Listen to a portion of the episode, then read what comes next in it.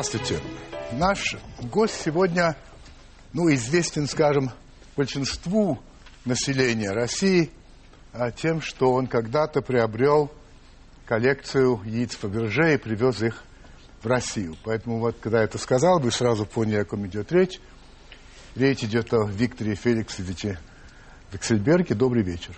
Добрый вечер, Ну, вы знаете, оказывается, что вы известны далеко не только этим. У нас есть такая рубрика, которая называется «Vox Populi». Мы вывешиваем на сайт Первого канала фамилию нашего гостя и просим, кто хочет задавать вопросы, задавайте. Пришло вам довольно много вопросов, так что, если позволите, мы начнем, как всегда, с «Vox Populi». Значит, Велена Михайловна Кохан говорит, интересно, как один из богатейших людей мира понимает словосочетание «социальная справедливость»? Вопрос э, очень правильный, наверное, который заслуживает большого времени для обсуждения. Э, ну, социальная справедливость – это такое понятие, во-первых, которое существует э, в формате конкретного времени. Я думаю, что социальная справедливость 50 лет тому назад была совсем по-другому воспринята людьми, живущими в нашей стране. Сто лет это было другое понятие.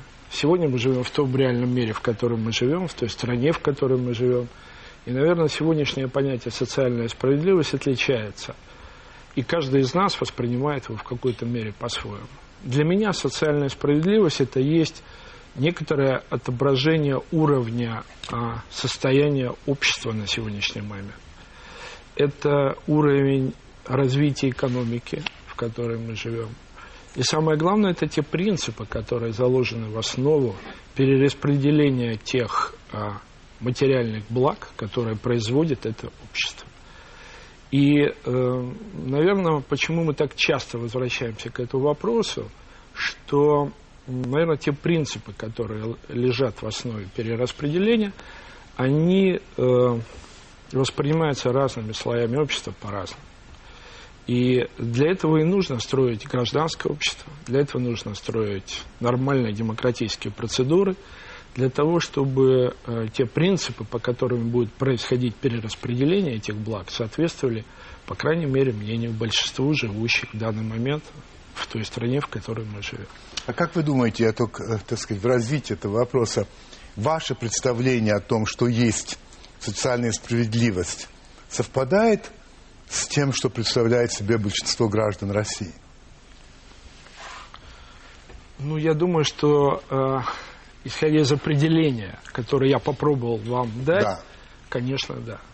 Хорошо. Э, Сергей Эдуардович Акопов.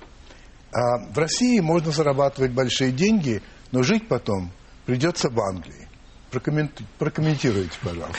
Знаете, я не согласен, что потом придется жить в Англии, потому что я живу в России, считаю, что я заработал э, достаточно большие деньги. Э, я не один, таких людей много. И тенденция э, все-таки направлена на то, что людей с высоким уровнем достатка в стране становится больше. И слава богу. И мы все живем именно в этой стране. Я хочу э, привести вам такой пример. Я помню, когда у нас сменилась власть в 2000 году, и к власти пришел Владимир Владимирович Путин. На одной из встреч э, он сказал такую странную фразу. Тогда обсуждался вопрос, странную по, по тому контексту. Эм, обсуждался вопрос о экспорте капитала, вывозе, так сказать, из страны бегстве, по сути, капитала. И он сказал о том, что эм, не надо никуда бежать, вам все равно лучше не будет, чем в России. И вы знаете, э, каждый в каком-то смысле по-своему к этому пришел. Потому что если ты э, понимаешь, где ты живешь, с кем ты живешь, понимаешь свои целевые установки, понимаешь, зачем ты все это делаешь, то э, реально страна, в которой ты состоялся, и есть то место, где ты чувствуешь себя наиболее комфортно. Александр Александрович Лебедев, считаете ли вы справедливым и обоснованным для условий России дифференцированный налог на личные доходы и недвижимое имущество граждан. Да, То есть не плоский, а Да. считаете, что это правильно. Считаю, что это правильно. Считаю, что налог должен быть дифференцирован. Вопрос, опять же, э, этапов и принципа введения этого дифференцированного налога. Ну, точно богатые должны платить больше. Марина Ивлева. Скажите, пожалуйста, возможен ли честный бизнес в России? Если да, то при каких условиях? И заранее благодарю за честный ответ. А, С учетом того, что меня заранее поблагодарили за честный ответ, наверное, сейчас честный бизнес в России вряд ли возможен. Увы. Почему? Ну, наверное, несовершенство законодательства, уровень коррупции и а, нерешенность, большая нерешенность значительного количества проблем предопределяет то, что предприниматель вынужден сталкиваться с огромным количеством ситуаций, в которых понятие честность как-то нивелируется. Но я верю в то, что так будет не всегда. Я абсолютно могу подтвердить то, что сегодня лучше, чем было 10 лет тому назад. И тренды, которые я сегодня вижу, они абсолютно позитивные. Поэтому хочу верить в том, что наши дети будут жить в стране, в которой можно будет сказать, что бизнес можно делать честно. Несколько человек задавали вопрос, который звучал по-разному, но по существу это все было одно и то же. А именно, как объяснить тот факт, что при падении цен на нефть у нас, в отличие от Запада, не падает соответствующим образом цены на бензин. Ну, я думаю, здесь такое заблуждение, связанное с тем, что люди плохо представляют из себе, как формируются международные рынки на нефть, на нефтепродукты, э, о том, что есть такое понятие, как внутренняя цена на нефть, есть такое понятие, как экспортная пошлина на нефть. И, конечно же, напрямую ни в коей мере нельзя проводить параллели между теми тенденциями, которые происходят на мировых биржах с ценой на нефть, параллельно выстраивать ту же логику с ценой на бензин э, внутри страны. Я не хотел бы углубляться более детально, но это э, абсолютно не связанная вещь. Но вы знаете, люди все-таки знают, да и я сам это видел своими глазами, что, скажем, в Соединенных Штатах цены на бензин заметно упали. А у нас нет. Вот все-таки можно это каким-то образом обозначить, хотя, может быть, это очень сложно, но все-таки должно быть какое-то объяснение более-не менее понятное. Ну, еще раз я повторюсь о том, что система налогообложения, которая действует в Соединенных Штатах, принципиально отличается от системы налогообложения, которая действует в России. Как в части нефтедобычи, у нас существуют многочисленные налоги, которые там отсутствуют, так и в части налогообложения на перерабатывающие отрасли, формирования цен на рынке бензина внутри страны. Я вам скажу, что независимо от... Ну, приведу один конкретный пример. Э, При изменении цены на нефть э, на 10 долларов у российского производителя образуется э, дополнительный доход в разных компаниях по-разному, ну, порядка там, в пределах 10%, то есть всего лишь доллар. Если вы еще добавите сюда всю структуру налогообложения, связанную с нефтепереработкой, то дополнительная прибыль, возникающая на бензине, по сути, маржинальна и незначительна. Все предопределено системой налогообложения. Если бы у нас были бы налоги, связанные с тем, что они бы э, взимались с тех сфер доходов, которые формируются от цены нефти на мировых рынках, о чем сегодня активно идет дискуссия в правительстве, тогда бы мы бы были бы более а, зависимы от той ситуации, которая формируется на мировых рынках, и видели бы те тенденции, тренды, которые складываются. И это зависит от кого, чтобы так стало? Это зависит от Государственной Думы, это зависит от э, президента, от э, премьер-министра. Это зависит от всех тех, От кого всех. вы перечислили, безусловно. И вас это касается непосредственно, поскольку вы входите в руководство ТНК БП, да? Да, я вхожу в руководство ТНК БП, и наша компания совместно с другими компаниями вышла с инициативой об изменении налогообложения в нефтяной отрасли. Генрих Семенович Смоленский, это будет последний наш вопрос а, из Vox Populi. Значит, покупку коллекции Фаберже вы объясняли, помимо прочего, и патриотическими соображениями. Скажите, пожалуйста, а где вы платите налоги? И где зарегистрированы ваши компании? Налоги я плачу в России, потому что я являюсь российским гражданином и э, плачу тот самый замечательный низкий налог 13% с, э, подоходный, подоходный да. который платит все, каждый гражданин России. И на сегодняшний день я могу сказать, что если сравнивать системы налогообложения, то российская по сравнению с любой другой выглядит значительно более привлекательно. Так что э, я думаю, что с точки зрения налогообложения а здесь вопросов ваши? нет. А, по-разному. Есть компании, которые зарегистрированы в России в основном, и они платят налоги в России. Есть компании, которые осуществляют свою коммерческую деятельность за рубежом, потому что в группе у нас находятся как компании, работающие на российском рынке, так и на международных рынках. Эти компании зарегистрированы за рубежом и платят налоги по месту регистрации. «Русал»? «Русал», э, как компания, которая является владельцем российских активов, платит свои основные налоги в России. В России. Хорошо.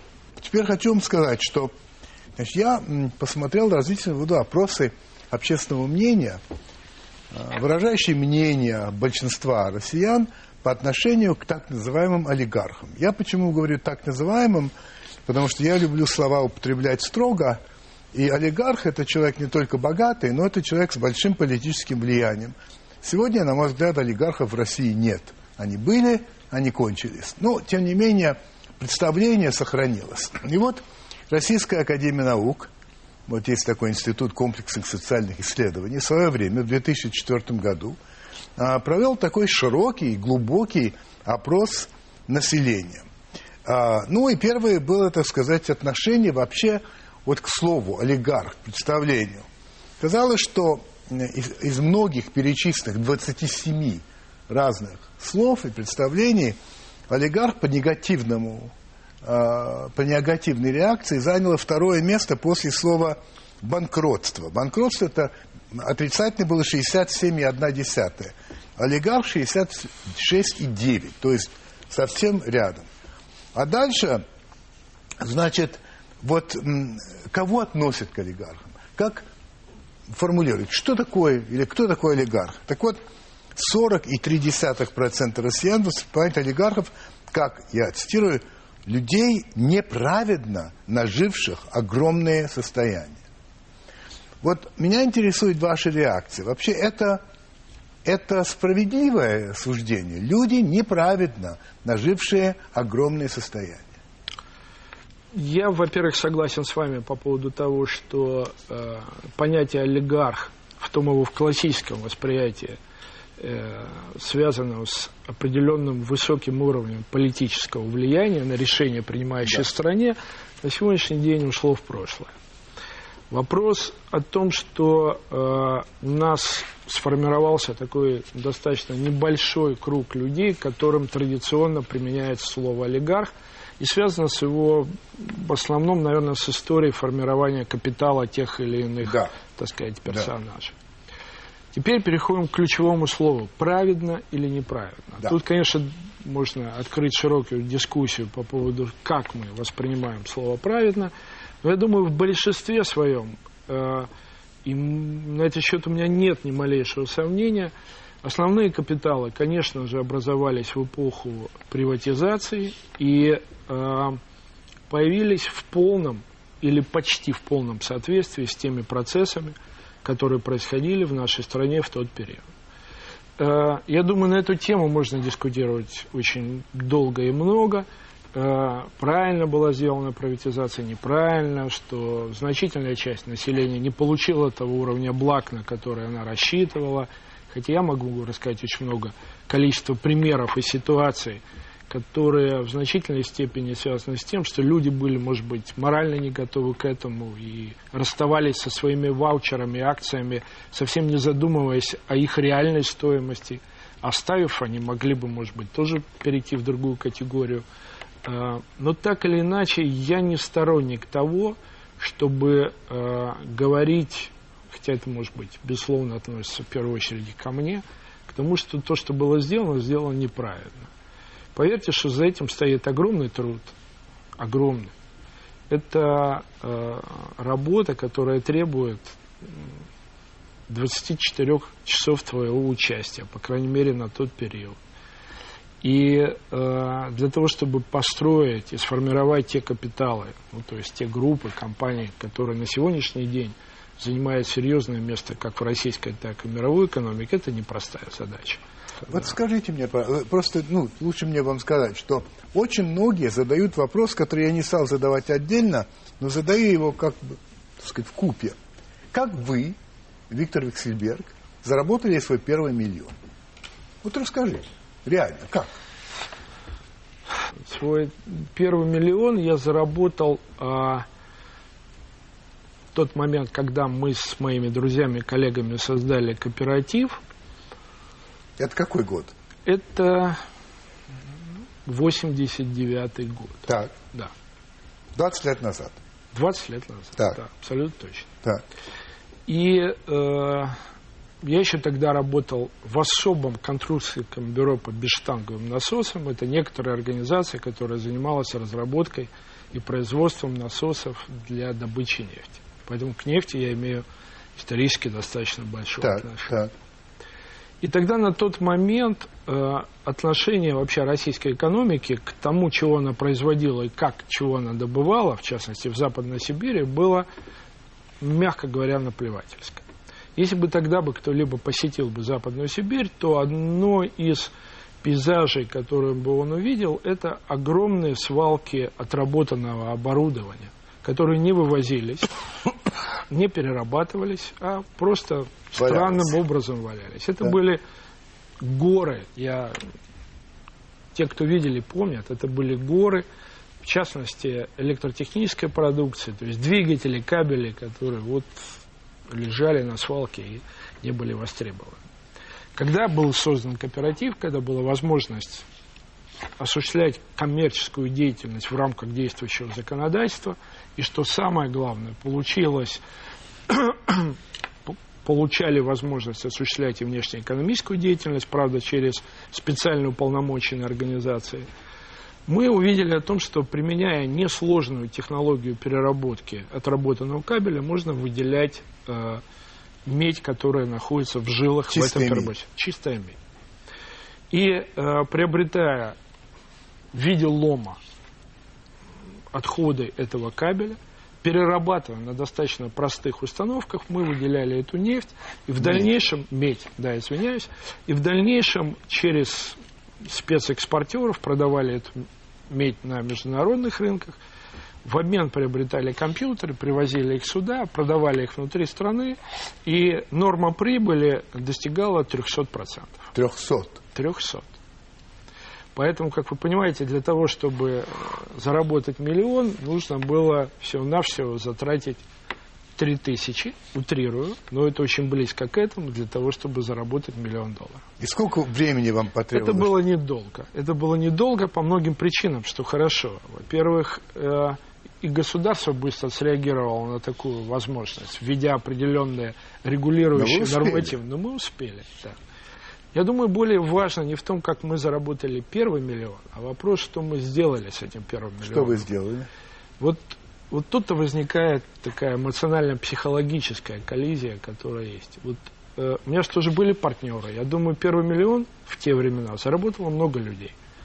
И вопрос, что ты делаешь с этими деньгами, которые ты заработал? У тебя за плечами ну, очень низкий уровень жизни, как старший инженера, по тем временам я был зав. лаборатории, и э, нет машины, нет квартиры, да, там, про дачу можно ну, только мечтать. Да. Нет, ну я имею в виду, я жил с тещей. Ага. Да. Так. Я имею в виду собственные квартиры. Так. Вот. И, конечно же, первое желание для того, Соблазн чтобы... велик. Соблазн, конечно. Ты хочешь купить кооперативную квартиру по тем временам, устоявшееся словосочетание. Купить машину, ну, купить дачу, ну, как-то обустроиться. Либо у тебя другая альтернатива. Этот миллион как-то вложить в развитие твоего, твоего производства, либо поучаствовать в пресловутой ваучерной приватизации, о котором как раз тогда и подошла, а, подошло время.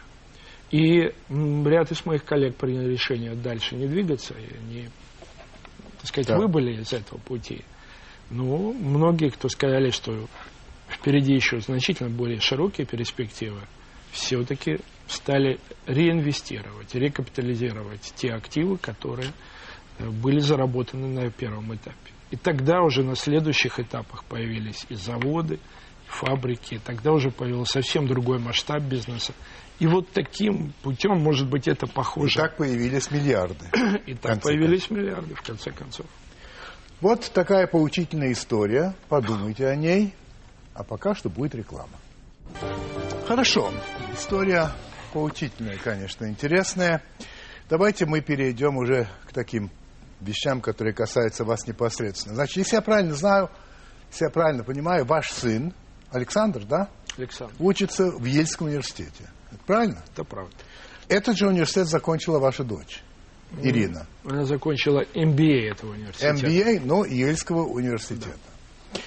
Значит, э, я прочитал, что вы с сыном подписали некоторые специальные соглашения, в котором огов- оговорен предельный размер трат этого молодого человека, а именно 800 долларов в месяц. Это так? Я думаю, что э, я нарушил, так сказать, конфиденциальность этого соглашения, если эта информация утекла в Она, прессу. да, она вытекла. да. Но это значит, это есть Да, такой это момент. правда, но вы знаете, самоценность этого соглашения не столько состоит в абсолютной цифре, а столько состоит в том, что когда мы с моим сыном стали обсуждать, сколько ему нужно денег, то перед ним стояла задача подготовить обоснованный бюджет своих трат. И цифра появилась, исходя из того, что он предоставил именно обоснование, сколько же ему нужно и на что тратить денег в течение месяца. И вы с этим И согласились? я с этим С этим согласился. А почему вы решили его отправить в Ельский университет? Вы же кончили Московский институт инженеров транспорта, да? Инженеров железнодорожного транспорта. Да. А Чем а, вообще что? Плохо учиться в России? А Что это за стремление такое? Вы знаете, лично у меня сложилось, э, когда мы обсуждали вопросы выбора, где учиться, э, такое мнение, что у нас очень хорошее э, среднее образование, но, увы, наверное, еще нужно много сделать для улучшения качества высшего образования. Принципиально разные подходы того, как строятся образовательные процессы в лучших западных университетах, от того, как это у нас строится в наших университетах. А вот процесс, связанный с возможностью студентам выбора предметов, процесс о том, что все-таки человек, приходящий после школы на первый курс, принципиально отличается от человека, а заканчивающего это четыре- через 4 года. То есть в процессе образования у него меняется представление о себе, о мире, о жизни. У него должна оставаться свобода изменения своих приоритетов. А в российском высшем так сказать, заведении все-таки ты выбираешь некоторое такое более-менее жесткое направление. А, плюс ну, такая олег, так сказать, ситуационный процесс образования в университетах западных, который дает возможность человеку приобрести больше не фундаментальных знаний, а практических знаний, которые ему понадобятся в дальнейшей жизни, наверное, и предопределили выбор этого э, университета. Вы рассчитываете, что ваш сын вернется в Россию? Сто процентов. Сто процентов. Я вспомнил в начале программы, естественно, яйца Фаберже. Вообще у вас, вы собрали очень большую коллекцию. Кстати, 19 числа э, в Пушкинском музее была открыта выставка, весьма э, любопытная, скажем, как минимум. А вы потратили очень большие деньги все-таки на эти яйца Фаберже. 100 миллионов – это правильная цифра? Близко. Близко, хорошо. не перебор ли это? Вообще так многие говорят, господи, да если бы эти 100 миллионов, ну, на них купить, я не знаю, кресло для инвалидов, э, ну, и так далее, да? А, вот здесь, как вы на это отвечаете, вот на такой вопрос?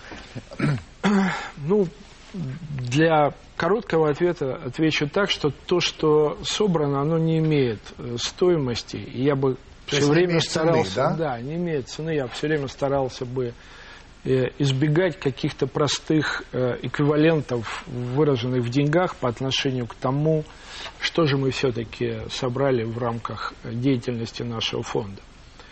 И э, хочу поделиться впечатлениями о том, что ну, во-первых, две вещи. Да. Э, я бы никогда бы не смог бы этого сделать, если бы меня бы их бы не было. Да. И когда я принимал это решение, мне абсолютно не было жалко, потому что вообще вопрос богатства, управления деньгами своими личными, это такое достаточно непростая вещь, которая в целом сводится э, к моему пониманию такой синоним ответственности. Коль уж тебе Господь подарил такую возможность, да, и ты являешься владельцем каких-то финансовых ресурсов, то научись их тратить таким образом, чтобы и ты получил от этого удовлетворение, но и верни в лице общества а, то, что тебе подарено ситуацией. И я абсолютно не жалею о том, что я сделал. Я буду продолжать это делать, потому что э, те проблемы, с которыми мы сегодня сталкиваемся, зачастую связаны с тем, что мы подрастеряли вообще понятие истории, родины, культуры, а, красоты в конечном счете. И э, во, во что это оценить и как это измерить, я думаю, что только время сумеет э, расставить все акценты. Но приведу вам точно пример, что коллекция в целом никогда не находится на одном месте, она все время путешествует. И э, когда мы привозили коллекцию э, в Екатеринбург, э, в Иркутск, да. в Ханты-Мансийск, да. э, в другие достаточно, так сказать, города не столичные, и, э, безусловно, была такая если как волнительная ситуация. А как вообще русский народ отнесется вот к тем самым Да-да. изыскам и вещам. Да-да. И э, не было ни одного города, где обычно продолжительность выставки, она не очень длительная, там, порядка месяца, где с утра до вечера бы не стояла бы очередь. Причем контингент людей, которые приходят посмотреть, это в основном молодежь.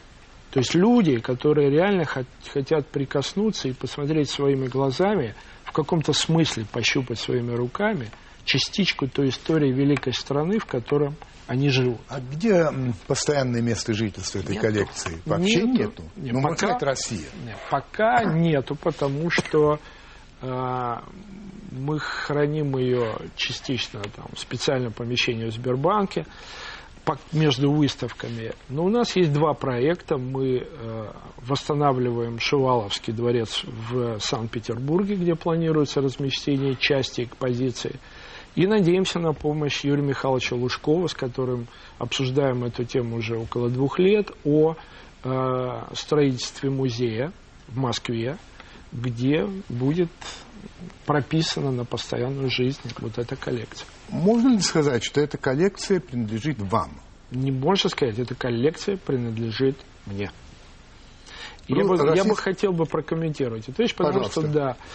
Э, ну, если уж, говорят мне так, ну, если уж ты вернул коллекцию в Россию, ну, отдай в Пушкинский музей, в Эрмитаж, там, я не знаю, у нас давно очень существует очень много приличных музеев, лучших в мире, там, Кремль, например.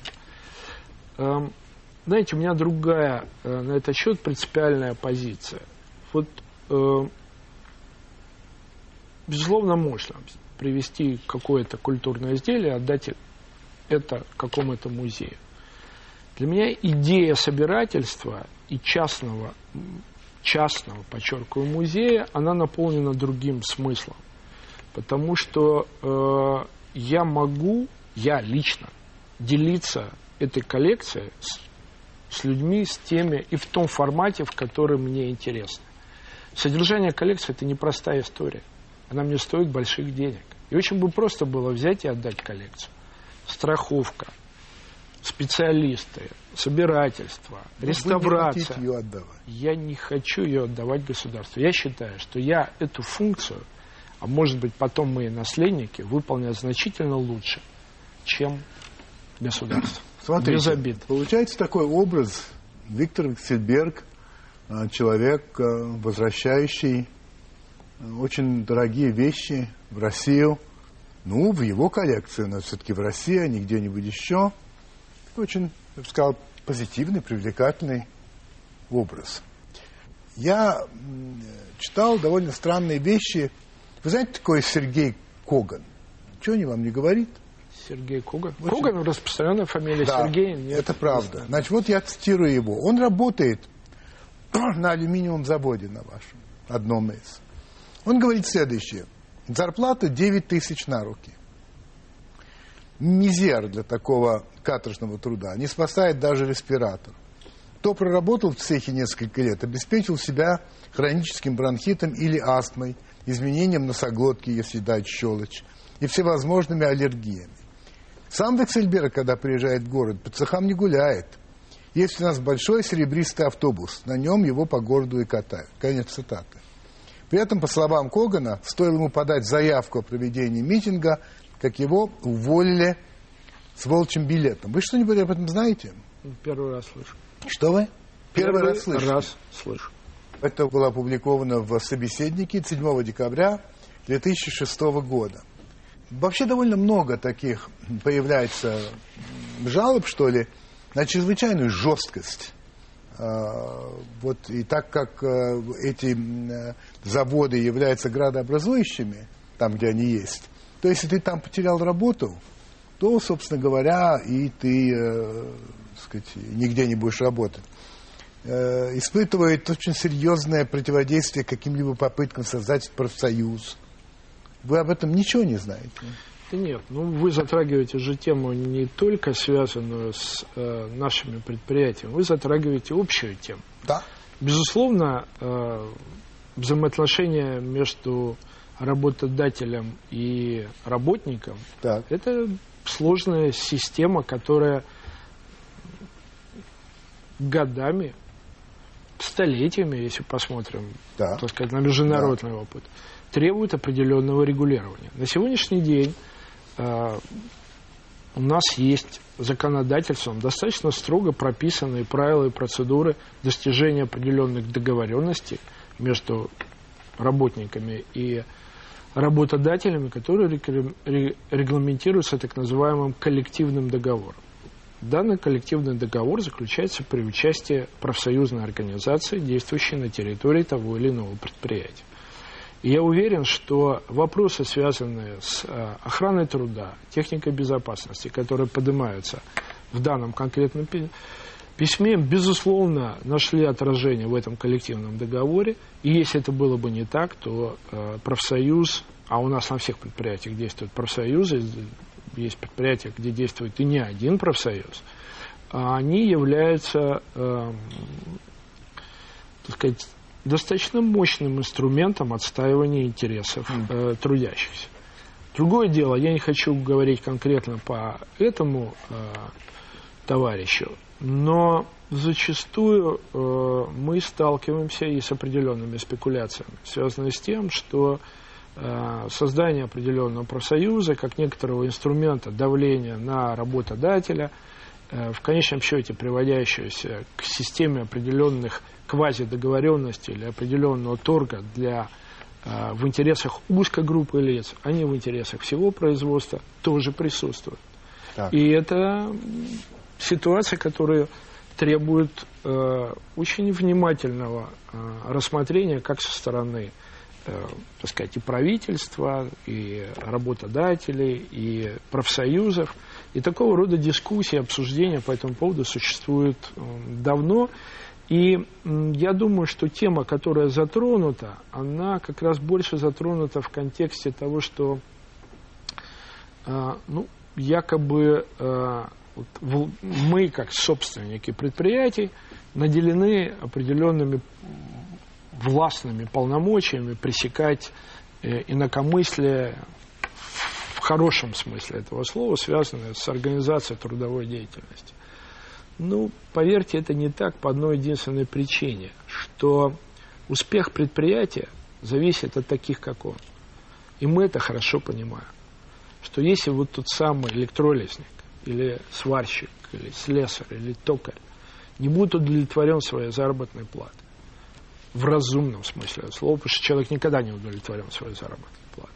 Если ему не будут обеспечены нормальные условия труда и жизни, то мы никогда не получим на этом предприятии той э, нормы прибыли, которая является основой всего, так сказать, производства, которая обеспечит необходимый целесообразный уровень организации производственного процесса.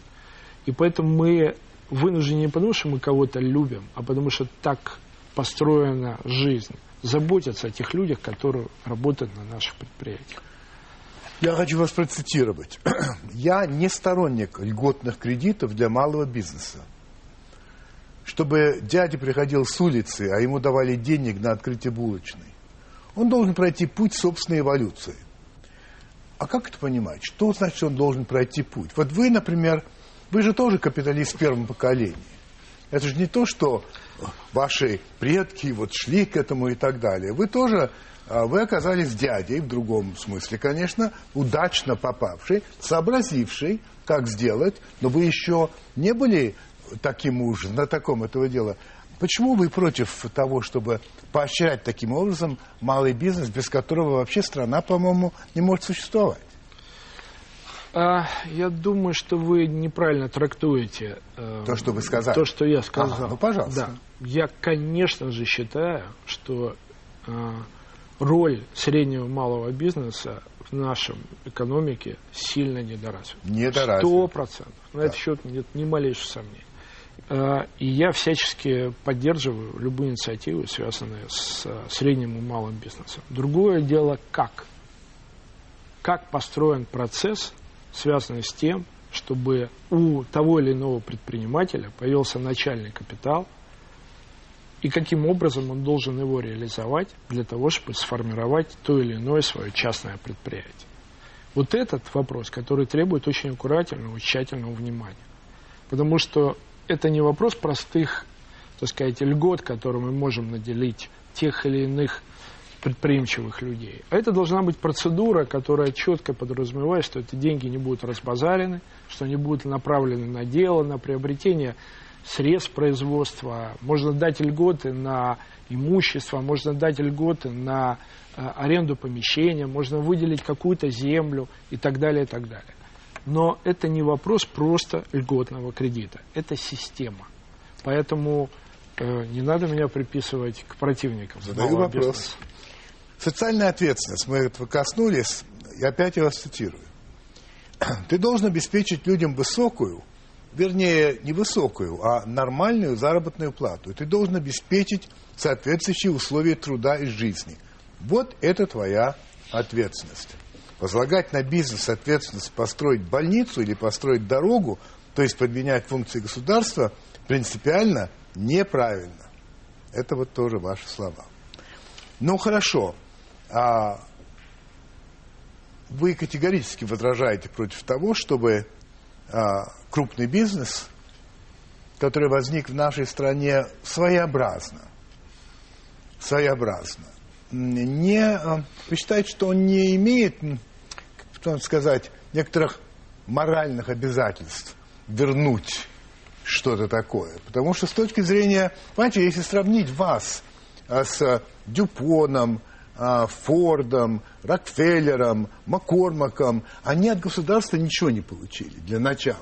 Они грабанули, там у Рокфеллера руки были в крови по самый локоть, индейцев убивал, но они ничего не получили так просто. Им пришлось это дело заработать. А вы получили умело, я ничего не хочу сказать. Не возникает ли здесь ощущение, что ну вот теперь надо как-то все-таки и даже больницу построить? С учетом того, что это диалог, все-таки я хотел бы услышать ваше личное мнение по поводу того, что существует ли моральное обязательство чего-то вернуть. именно в этом контексте, Владимир Ильич, я прошу вас убедительно, вы все-таки э, человек, который наделен огромной властью, четвертого, четвертой властью. В нашей, Наш- стране, да, в нашей стране. в нашей стране эта Поэтому, четвертая власть такая ну, несколько сомнительная. все-таки, все-таки. Я Ну, считаю, да. что некоторые акценты, которые вы э, в вопросе своем озвучили, подразумевают, что большая часть аудитории может понять, что вы разделяете такую позицию, что у большого бизнеса есть такие моральные обязательства сделать это. Такая опасная очень э, тенденция, по сути, э, эквивалентная вопросу, а давайте пересмотрим результаты при, приватизации. По сути, да. Значит, Что-то они не так сделали, поэтому если сами не хотят возвращать, ну давайте заберем обратно. Поэтому э, я бы категорически не согласился с вами о том, что вот такое понятие моральной обязанности существует, тем более легально. Э, Нет, легально-то, разумеется, И- и морально- разумеется, нет. Все мы в тот момент были в одинаковых условиях. Все.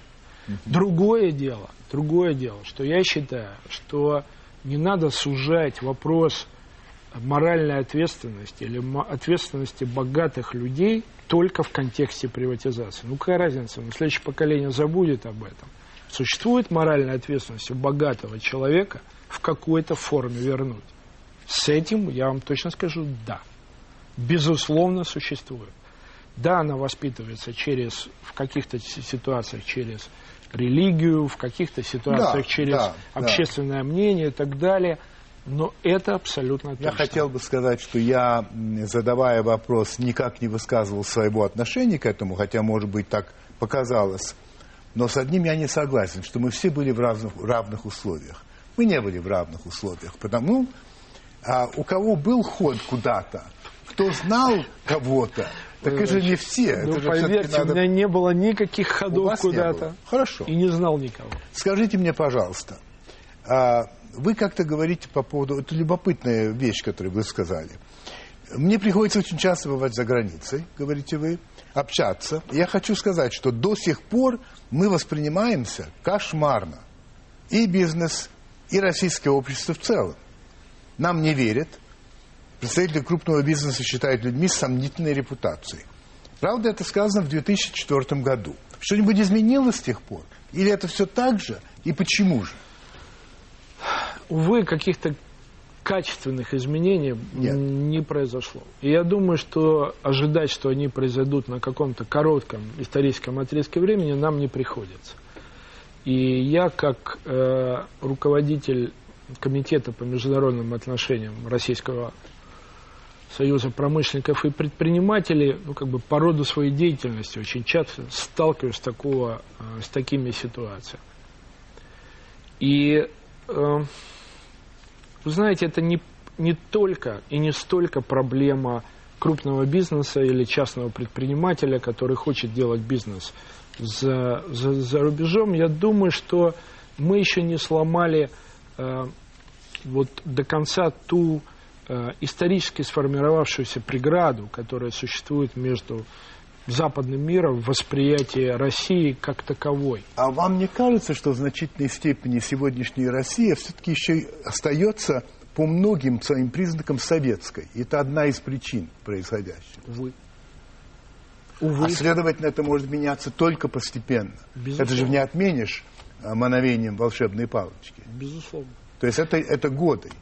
Ну, это, конечно, годы, но как раз э, мое беспокойство состоит в том, что это не просто наше ожидание, да, вот должно пройти 20 лет, и все Да, да, да, или изменится. 50. Да. Это вопрос в том, что, что мы должны делать для этого. Что А каждый что из мы нас... должны сделать? Дайте рецепт. Ну, безусловно, мы должны э, не бояться для начала признать в том, что это факт. Что такая проблема Понятно. существует, и ее нужно находить пути ее решения. Да. И э, у нас есть традиционные пути ее решения, такой культурный обмен, да, Да, когда приезжает куда-нибудь Гергиев или Да. Большой театр, все воспринимают на ура. Да. Это все восхищены Лебединым озером или Да. Ну, это каким-то давно большим было. Большой давно театр, было. Галина но при Уланова. этом, да, и при это этом ничего не возвращается, менялось. ничего не меняется. Нет. И при этом возникает такой пропасть между тем, как воспринимается Да. культурная Да, часть, да. да, И- и, все остальное. Да. Да. Я думаю, что э, изменения могут произойти лишь только в том случае, если мы реально построим у себя в стране то, чего мы строим. Это гражданское общество. Хорошо. Итак, Марсель Пруст, скажите, пожалуйста, счастье в деньгах? Деньги никогда никого еще не сделали счастливым. В Счастье- чем счастье тогда? А, знаете, для меня счастье в том, что я должен чувствовать свою нужность э, людям. Причем, причем это не- людям в широком смысле этого слова. Я буду счастлив, если я буду нужен своей семье, я буду нужен своим друзьям, товарищам по работе. Я буду нужен, не знаю, совсем незнакомым людям, которые смотрят меня в телевизор и верят в то, что я делаю. Вот это ощущение делает меня счастливым. О чем вы больше всего сожалеете? А, знаете, я сожалею то, что э, у меня нет слуха. И меня не научили музыкальной грамоте. При этом я очень люблю петь и всегда пою неправильно. Вы поймали золотую рыбку, три желания можете ей загадать. Какие же эти задать? Ну, дать вам музыкальный слух, очевидно. Первое. Так. Второе. Второе, э, наверное, чтобы никогда э, у меня не было ощущения, что э, я никак не могу влиять на окружающий мир. То есть собственное бессилие или бесполезность. И третье.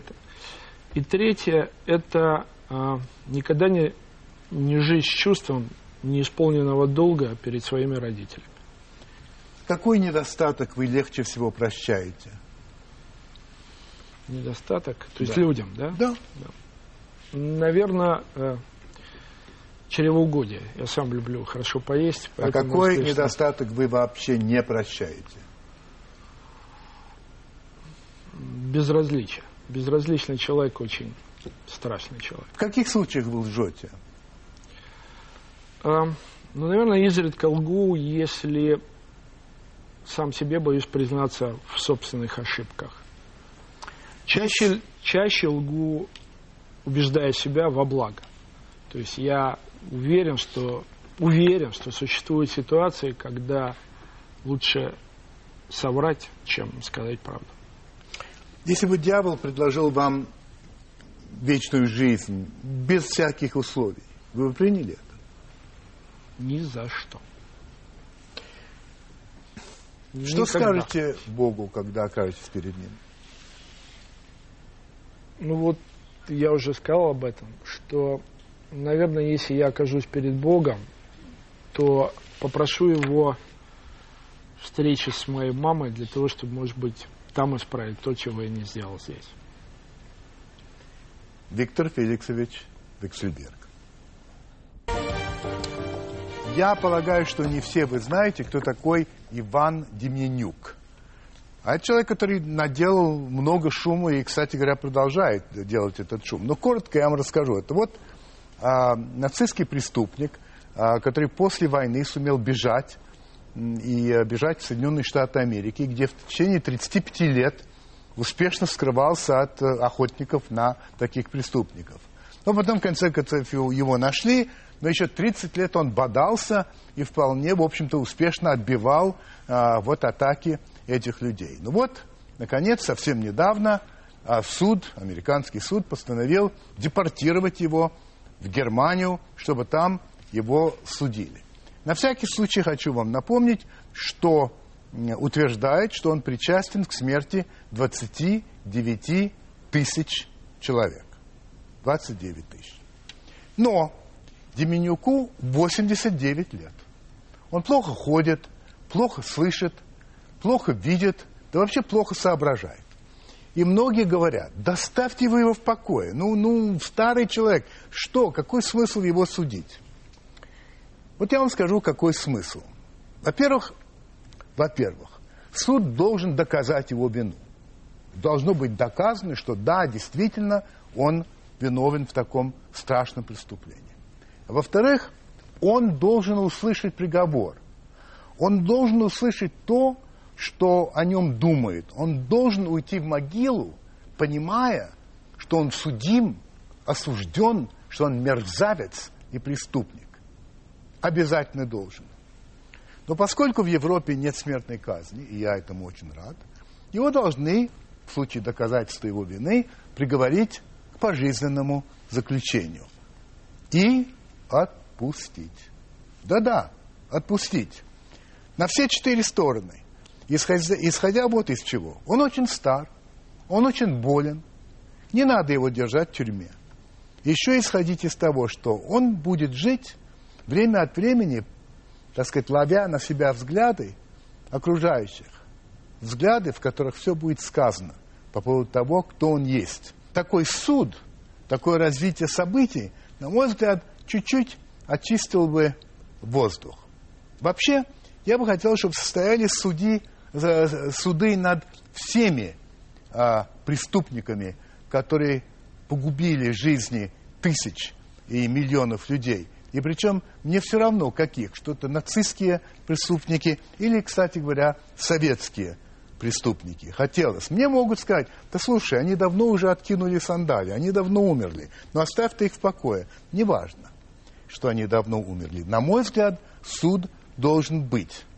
Преступники должны быть названы преступниками. Преступления должны быть названы преступлениями.